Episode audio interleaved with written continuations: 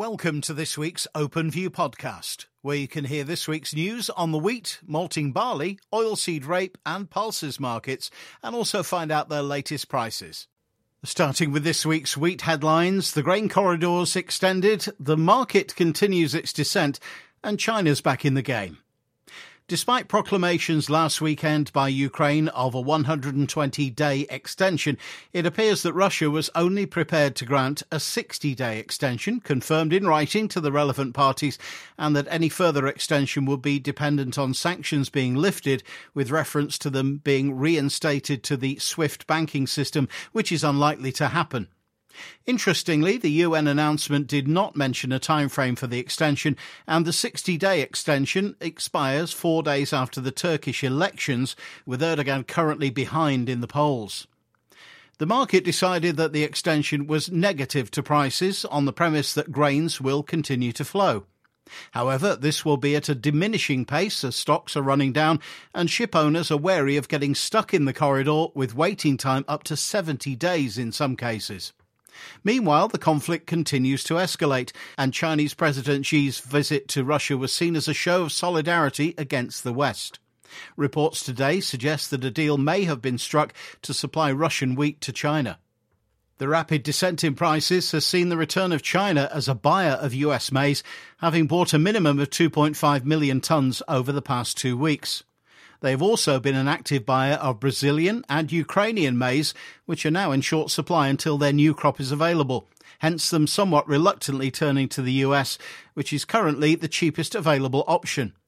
There are also reports that China bought French wheat, although not confirmed, and would be a surprise, as France is ninety percent sold of their old crop wheat, with three months still to go until new crop.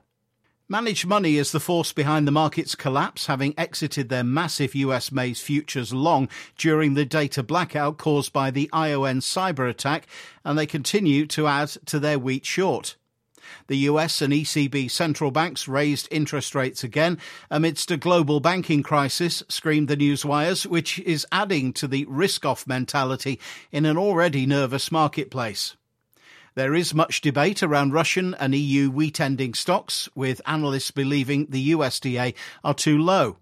The same analysts, however, are content to buy into the demand destruction narrative, whilst China, Algeria, Saudi Arabia, Morocco, Turkey, to name but a few, seem to be restocking. The U S D A are unlikely to increase their Russian crop forecast of ninety-two million tonnes, having stated that one hundred four million tonnes claimed by others was unfeasible. In an era where climate change is a hot topic, the market appears remarkably relaxed and optimistic about crop prospects for twenty twenty-three twenty-four. Time will tell whether this is misplaced, with concerns already surfacing in India, where wind and rain has followed searing temperatures as they collect their harvest.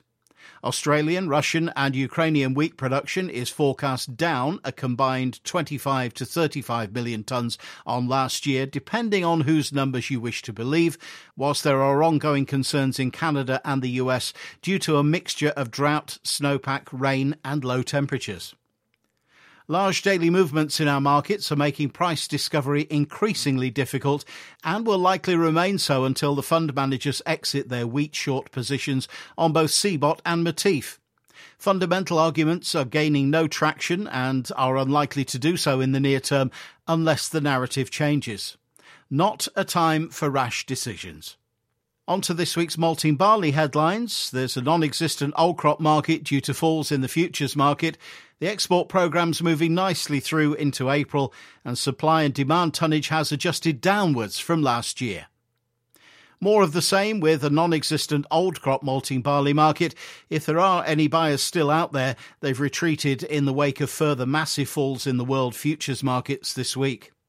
We should complete loading four boats of malting barley from the south and west ports this week, despite the very wet weather.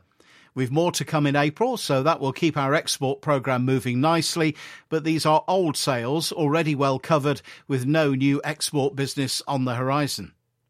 New crop also has little buying interest because of the downturn in all commodity values. We still have some areas in the south to be planted with spring barley.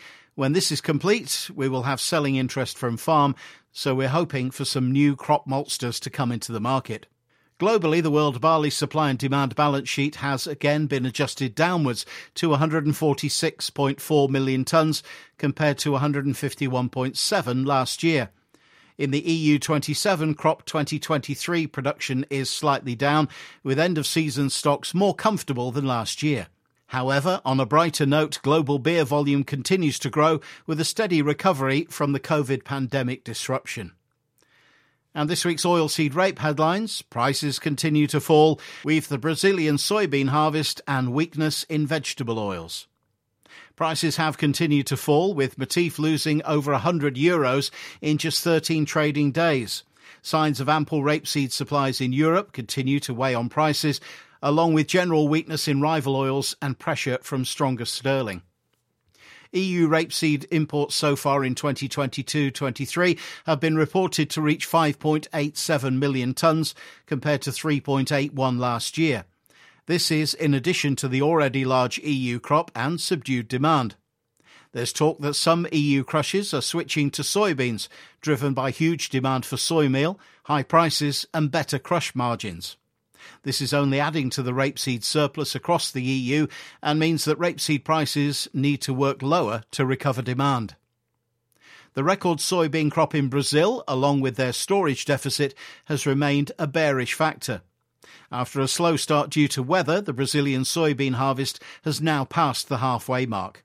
Following good yields, the Brazilian oilseed lobby Abiove have increased their estimate to one hundred fifty-three point six million tonnes, one million more than the last projection in January. A Friars report explained how the Brazilian soybean basis has been in free fall as they face storage issues for the record crop. Crude oil hit its lowest since late twenty twenty-one on Tuesday after the Federal Reserve Chair Jerome Powell highlighted banking sector credit risks for the U S, along with unexpectedly large crude oil stockpiles, indicating that fuel demand may be weakening. Palm oil has also tumbled, reaching its lowest in five months on Wednesday, as it was weighed down by sharp losses in rival edible oils and crude oil, along with the lingering concerns of a global banking crisis. And finally, the grain and oilseed price indicators, starting with feed wheat for April, one hundred eighty-four pounds, and May, one hundred eighty-five pounds. Feed barley for April, one hundred sixty-nine pounds, May, one hundred seventy pounds, and oilseed rape for April, three hundred fifty-six to three hundred sixty-one, and May, three hundred fifty-seven to three hundred sixty-two. Thanks for listening. To find out more or to get our Open View email, please speak to your regular Openfield contact or email us at communications at openfield dot co dot uk.